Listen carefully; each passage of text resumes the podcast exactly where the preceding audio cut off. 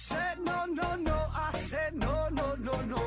You say take me home, I said no, Perignon.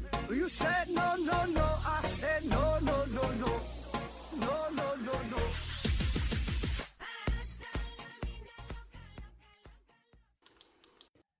拼命探索，不计后果。欢迎您收听《思考盒子》，本节目由喜马拉雅平台独家播出。呃，对大家伙儿没事给个十分好评啊，十分好评。今天还是回答听友的问题。第一个问题，K 文晨提问说：盒子、扣子、兔子，你们好，请问是什么因素导致了兄弟姐妹之间的长相差异？表观特征上的遗传差异主要受父母哪一方的影响最大？同一批精子当中，健康完整的精子所携带的遗传信息是不是都一模一样啊？那卵子呢？即使不同时期的也一模一样吗？呃，说这个同父同母的兄弟姐妹是吧？这个长相差异为什么这么大？呃，简单的、非常敷衍的回答就是，呃，基因和环境的作用呗啊。呃，但是呢，我不想从这两方面来回答哈，也不想把这两方面给展开了来说哈。咱从另外一个比较奇葩的角度来分析，就是蝴蝶效应。呃，就是起始阶段哈，任何一丁点儿的改变，那么对于最后的结果都会造成非常大的影响。所以我觉得，那你不管是什么精子、卵子啊，还是什么遗传因素，就一开始一丁点儿的变化，那你最后长出来的结果，这俩人保证是差别挺大的。咱就说哈，咱就这么想，咱说这个生孩子啊，生孩子这个年龄这个因素。你二十五岁生一个和三十五岁生一个，这两个孩子保证是不一样的，因为生孩子的这个人，对吧？这就是都是这夫妻俩，对吧？虽然都是这夫妻俩，好像这两个人的身体也没有什么发生特别大的变化，但是它毕竟是发生变化了，对吧？你这么一个点儿这个细微的改变，嗯、就是最开始初始设定值，对吧？有这么一个细微的变化。再加上后天饮食结构的一些变化，就吃的东西，它不可能都一模一样，对吧？你差一个大米饭粒儿的话，那就相当于初始设定值有有了改变。那不断的日积月累，最后呢，它就这就有这个蝴蝶效应啊，对吧？所以它保证它是不一样的。然后说同一批健康完整的精子所携带的遗传信息是否一模一模一样啊？你这里边说的一模一样啊，这就得从。生物学和哲学不同的角度来看待了。那从生物学的角度，理论上来说呢，这确实是一模一样，对吧？带着一模一样的信息。但是话说回来，从哲学角度来看，世界上没有一模一样的东西。说说这个世界上没有一模一样的什么两片树叶啊，什么两片雪花，是吧？所以它根本它也不可能存在一模一样的精子啊，哪怕它差。差了一个什么原子呢？差了一个分子，差了一个夸克，差了一个什么玩意儿的？它保证它是有区别的，不可能一模一样。所以理论上它的信息也也不是一模一样，是吧？啊，但是话说回来哈，从生物学的角度来看呢，实际的这个差别呢又不会太大啊。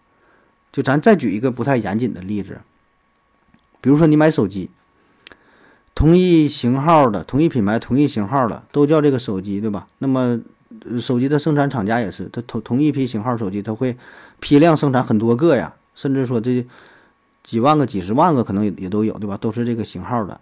那理论上这些手机也应该是一模一样的，对吧？它卖也是都卖这些钱，对吧？你去买的时候，人家从库库房随便拿一个这个型号的手机也都行，对吧？你不会认为这俩有什么差别？它配置啊，什么存储量啊，什么 CPU 啊，什么屏幕啥的也都是一样。你买回买回来之后，确实也都是同样的使用。但是呢，你觉得就是同一批型号的就这两个手机，它的运行速度，包括电量的消耗啊、信号啊等等，是一模一样吗？对吧？这就是你说呀，一你说的一模一样啊。那我现在反问问你了，你你觉得这两个手机是不是一模一样？那理论上来说，它就是一模一样的东西，因为它配置一样，速度一定一样，呃，电池的消耗量也一定一样，对吧？可是实际上你也能明白，这俩不会完全一样，没有一丝差别，可能吗？它不可能，它俩耗电的速度保证会有那么一丢丢的差别吧？运行的速度保证会有这么一丢丢的差别吧？甚至说你拿过来让它跑分的话，跑出那个分，它可能也会有一丢丢的差别吧？对吧？你说这个一是否一模一样？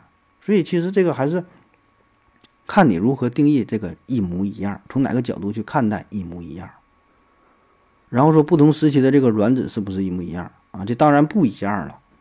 你就这么想嘛，这母鸡一辈子下这么多鸡蛋，这鸡蛋还有大有小呢，它能一模一样吗？它保证不是一模一样。下一个问题，S T P A U L I 提问说，请问中国在什么朝代知道了世界上还有还有不同的人种啊？知道黑人、白人、拉美人、中东人分别是什么时候？嗯，说咱中国人什么时候发现了外国人呗，是吧？就其他人种，什么黑种人、白种人的，这个外国人哈，咱统一都管叫老外哈。这这这，不管是哪个国家、哪个民族的，都叫都叫老外啊。反正看起来不像中国人，咱都这么去叫啊。那最早是什么时候发现有其他国家的人、其他这个种族的人？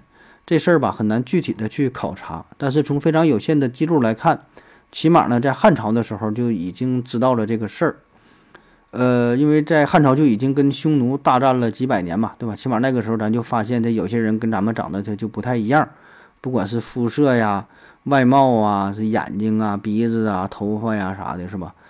那么再到后来，就是有这个呃张骞，是吧？他不是出使西域，就有了更多的交流，到这个大月。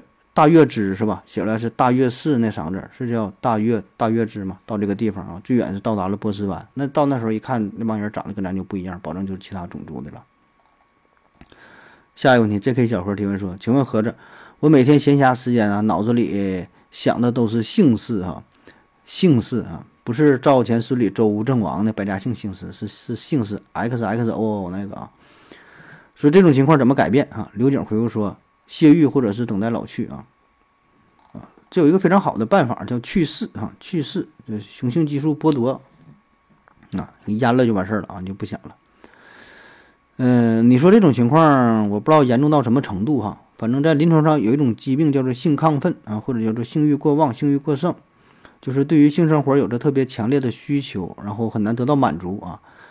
呃，当然，如果真的是需要确诊的话，这你还得是去医院当中找专门的医生进行。呃，相应的一些检查之后，才能最终确诊，然后呢，进行一些呃相应的药物上的治疗啊，这个就比较麻烦了啊，还还得去检查是功能性的呀、器质性的等等吧，这个呃挺麻烦啊，这个得得得真正去测一测，是不是体内内分泌失调啊、激素的改变呢，还是本身存在着躁狂症啊、精神分裂呀、偏执性精神病啊，就很多原因都能引起这种疾病。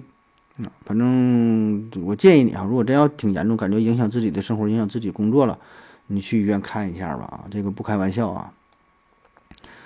下一个问题，嗯，射手一二三提问说，吃盐少会长白发吗？啊，说吃盐少长白头发是吧？这现在呀，咱们都是倡导低盐饮食啊，说咱这个平时吃盐，咱吃的都是特别多，每天那个。是多少？是六克还是几克？反正绝大多数人全都是超标。咱吃的都是比较咸，说吃的吃太咸了就不好嘛，吃太咸了高血压啥的，对什么心脑血管都不好啊。是倡导这低盐低脂的饮食。嗯，咱普遍都是，嗯，口味比较重是吧？重口，特别咱东北啊，东北菜啥都是比较，都挺都挺咸的啊。那么说这个少吃点盐哈，少吃点盐啊，是否会出现白头发？这事儿我估计啊。这个说法可能是源于《白毛女》是吧？《白毛女》这个影片啊，那个那个喜儿嘛，在山洞当中长时间，嗯，吃不着盐是吧？说头发变白了啊。那么这个事儿啊，可能是一个误传，或者是大伙儿的错误理解。我在人民网上面看到了一个关于健康的文章，说经研究发现，人呐吃过多的盐会使。头部供血不足，导致合成黑色素能力下降，黑色素细胞就无法顺利合成而产生白发。他说这是过多的原因啊，不不是那个吃盐吃过多会出现这种情况，过少的好像还没有说这俩之间有什么因果关系啊。嗯，所以这个白毛女的头发为什么变白，是不是其他一些原因呢？晒不着太阳啥的，跟这个盐好像关系并不大啊。下一个绿水平桥啊，提问说：盒子，我发现呐，很多女人一面慕强啊，慕强就羡慕强大那两个字，慕强，一方面呢又要求男人体贴，能够听自己的。这个发现是我的错觉吗？如果不是错觉，女生不是自相矛盾吗？又或者慕慕强和听他的二者有一个是谎言呢？风铃时代回复说呀，呃，没有自相矛盾，应该是慕强在先，控制在后。慕强呢是想得到最好的保护和最强的基因，使自己的后代有生存优势，得到优质雄性之后，转化成为控制欲，以延续优势，并且。避免这种优势被其他雌性夺走，啊，他解释这是两个字儿，两个事儿是吧？先慕强，慕强之后呢，我再控制你啊，这是有一个前后时间上的关系，并不是同时存在啊。嗯，这事儿吧，咋说呢？哈，这这个女女人慕强，一方面慕强，一方面又又期望这个男生体贴自己。我觉得，与其说是自相矛盾哈，倒不如说这就是一种双标呗，啊，就是双标呗。就咱们在不同的时间节点、不同的状态之下，对于同样的人、同样的一件事儿，会有不同的要求，会有不同的标准，会有不同的评判，啊，比如说，比如说啊，呃，站牌加站牌加三这个事儿，站牌，比如说你现在都是这个验核酸是吧？加三，那咱保证是都讨厌别人加三，对吧？但更讨厌的是不让自己加三的人。你想加三，你不，是吧？我保证不让你加。但是我想加三，你不让我加，那我就我就骂你。所以呢，咱你说是讨厌加三吗？并不是，对吧？只是讨厌不让自己加三这个事儿。所以你说这个是双标吗？是吧？好像也不是双标啊，那就是从自己的利益、从自己的角度去出发。其实还是规则还是挺统一的，只要是对自己有有利的，那咱就拥护；对自己不利的，那咱就就反对呗，是吧？其实也挺简单的啊。那作为男人也是，男人呢都希望别人的妻子能够开放一点啊，甚至咱说放荡一点才好呢。别人的妻子，但是呢，希望自己的妻子啊保守一些、内敛一些，是吧？那同样对于妻子这个态度是不一样的，是吧？因为啥？一个是自己的，一个是别人的嘛。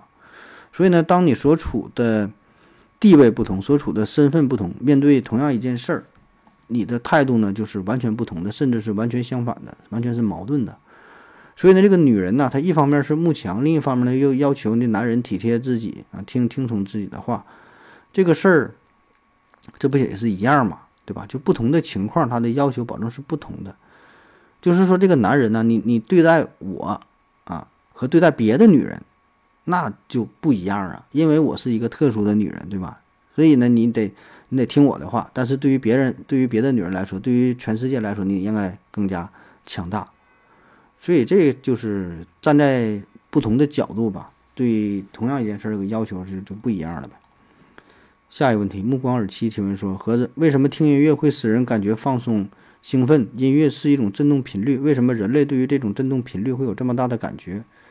杨黑一号改名东东胡斯回复回复说：我也想问哈，音乐这个事儿啊，音乐力量非常强大啊，音乐可以让我们非常放松，也可以让我们非常兴奋。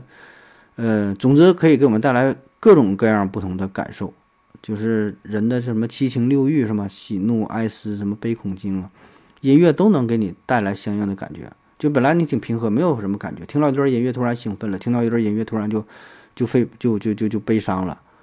而且音乐的神奇之处呢，还在于它可以进行跨国界的交流，这不用语言，谁都能听得懂。就是虽然这一段音乐，这一段歌曲。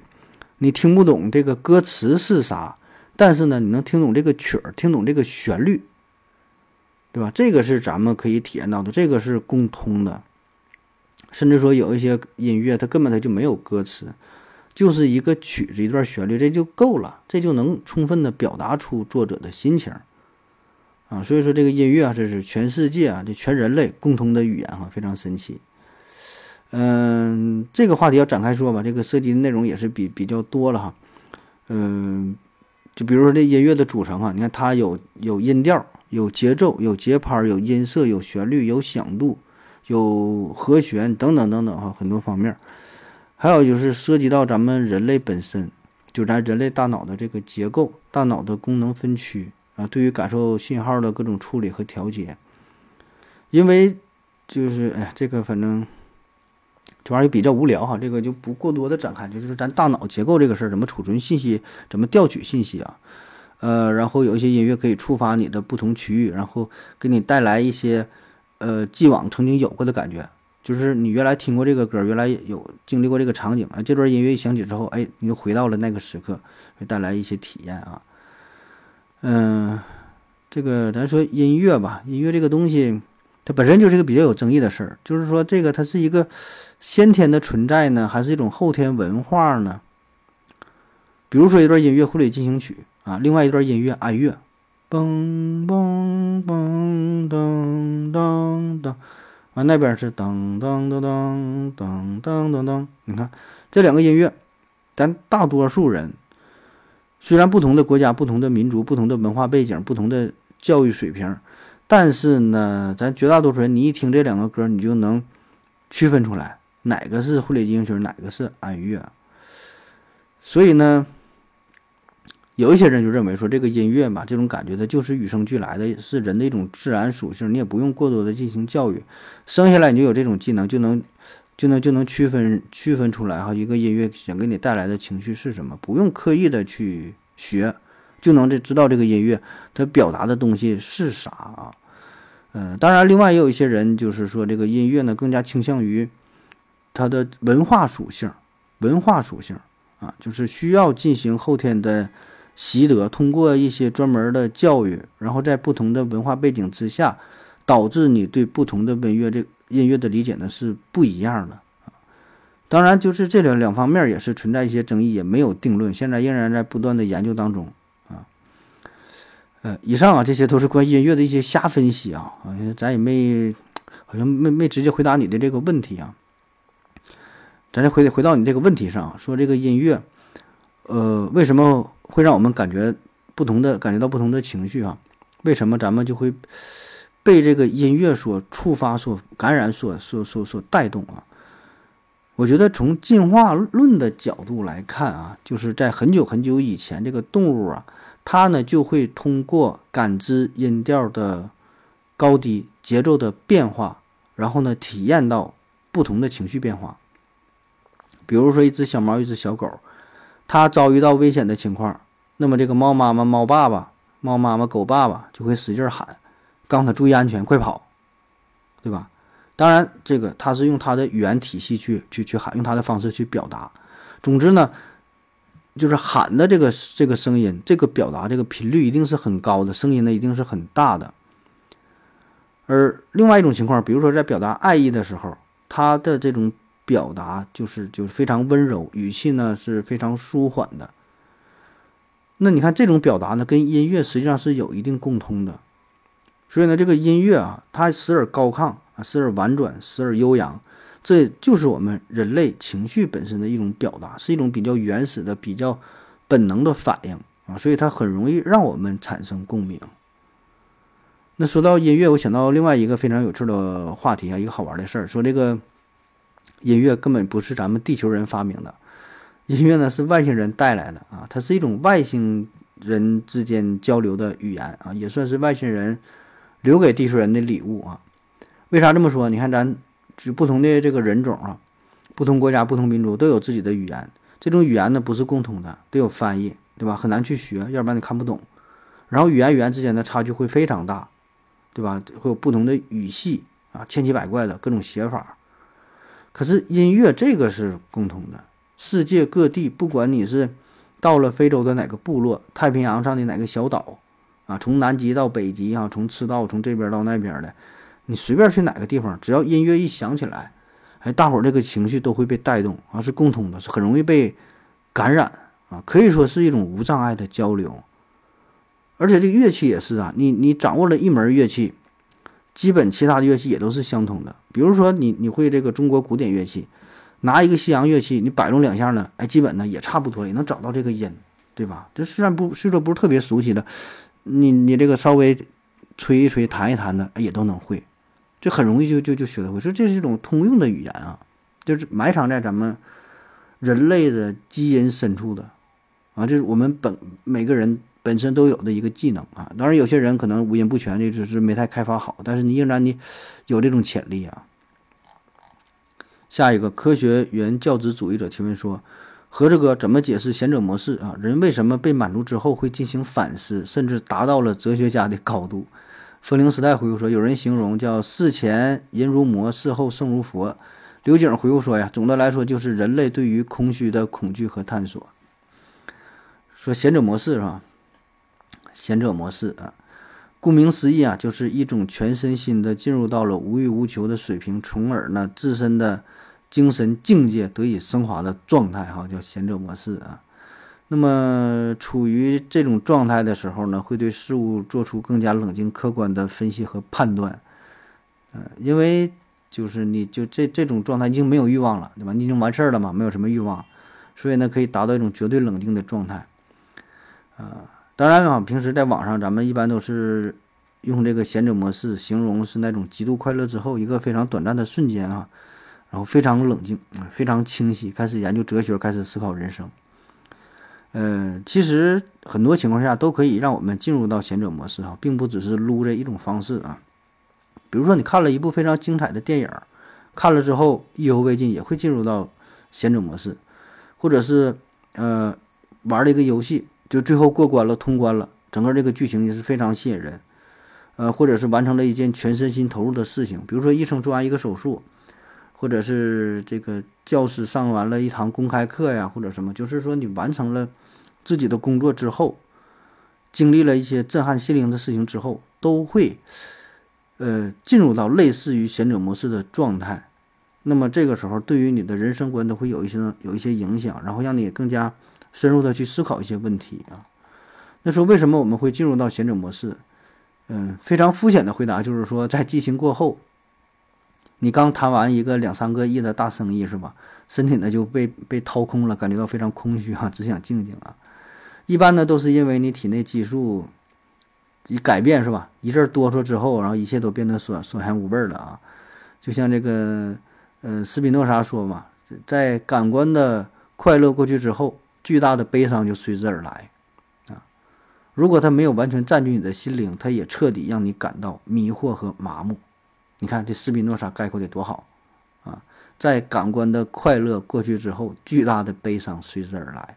如果它没有完全占据你的心灵，它也，它也彻底让你感到迷惑和麻木。其实呢，本质上来说哈，从咱医学的角度来分析，就是说，在这个事儿之后，你这个大脑的这个体内的激素，主要就是多巴胺分泌锐减啊，然后呢，有一种叫做催乳素的激素会被释放出来。他们呢会抑制多巴胺，从而呢会降低性兴奋性，啊，也会就像男性，嗯，迅速失去了对于性这方面的关注点，啊，所以所以这时候就是开启了所谓的这贤者模式啊。